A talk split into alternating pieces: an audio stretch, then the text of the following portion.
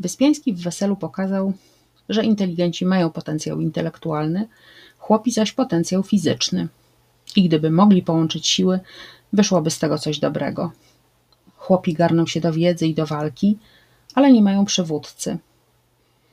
A inteligentów na działania nie stać. Nie mają na to siły.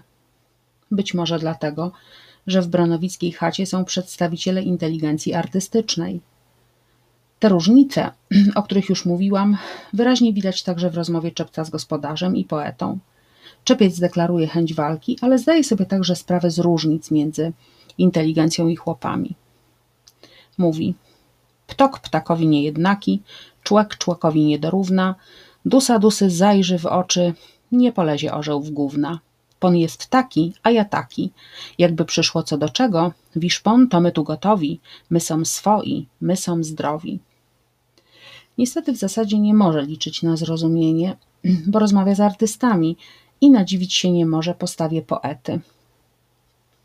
Szkoda, że pon nie lubuje, u nas wschodzi pikne żyto, pon pszenicę odlazuje, pojon by się pon z kobitą, swoja rola, swoja wola, swoje trocha, dobre i to. Poeta jednak odpowiada, że jego to tak coś gna po świecie.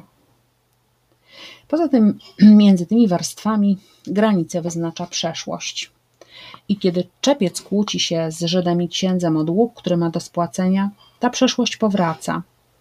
Na zachowania czepca patrzą pan młody i gospodarz. Gospodarz mówi: Ha, temperamenta grają, temperament gra, zwycięża, tylko im przystawić oręża, zapalni jak sucha słoma, tylko im błysnąć nożem, a zapomną o imieniu Bożem. Taki rok 46, przecież to chłop polski także. Pan młody nie chce o tym za bardzo rozmawiać, ponieważ takie wspomnienia trują mu myśl o polskiej wsi, jak mówi. Gospodarz z panem młodym wspominają czasy rabacji galicyjskiej 1846 roku, masową rzeź ziemian, przeciwko którym wystąpili chłopi, a ich przywódcą był Jakub Szela.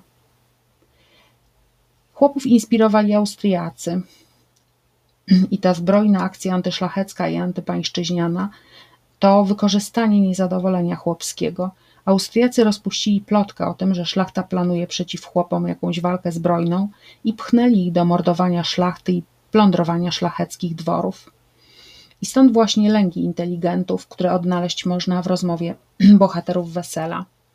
Mego ojca gdzieś zadźgali, gdzieś zatłukli, spopychali, kijakami, motykami krwawiącego przez lud gnali. Myśmy wszystko zapomnieli, mówi gospodarz. W trzecim akcie Wyspiański pokazał jeszcze raz gotowość chłopów do, do walki, do walki za ojczyznę. Potwierdza to rozmowa gospodarza i czepca. Gospodarz, coście kumie, coście chłopie, zba zbajczyli przez długą noc ja z wami? Czepiec, wy z nami. Gospodarz, a wy wszyscy z kosami? Czepiec, jak się patrzy, ostrzem tak. No i niestety w tej rozmowie Czepiec wypowiada słowa, które możemy odczytać jako groźbę. Panowie, jakeście są, jeśli nie pójdziecie z nami, to my na was i z kosami. Czepiec jest nieustępliwy, a nawet, jak widzimy, agresywny, grozi inteligentom i drwi z ich postawy.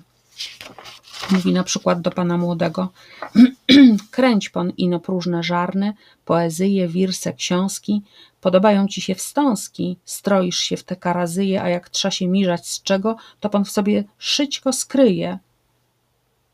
No i tutaj widzimy taką odwagę też i hardość czepca.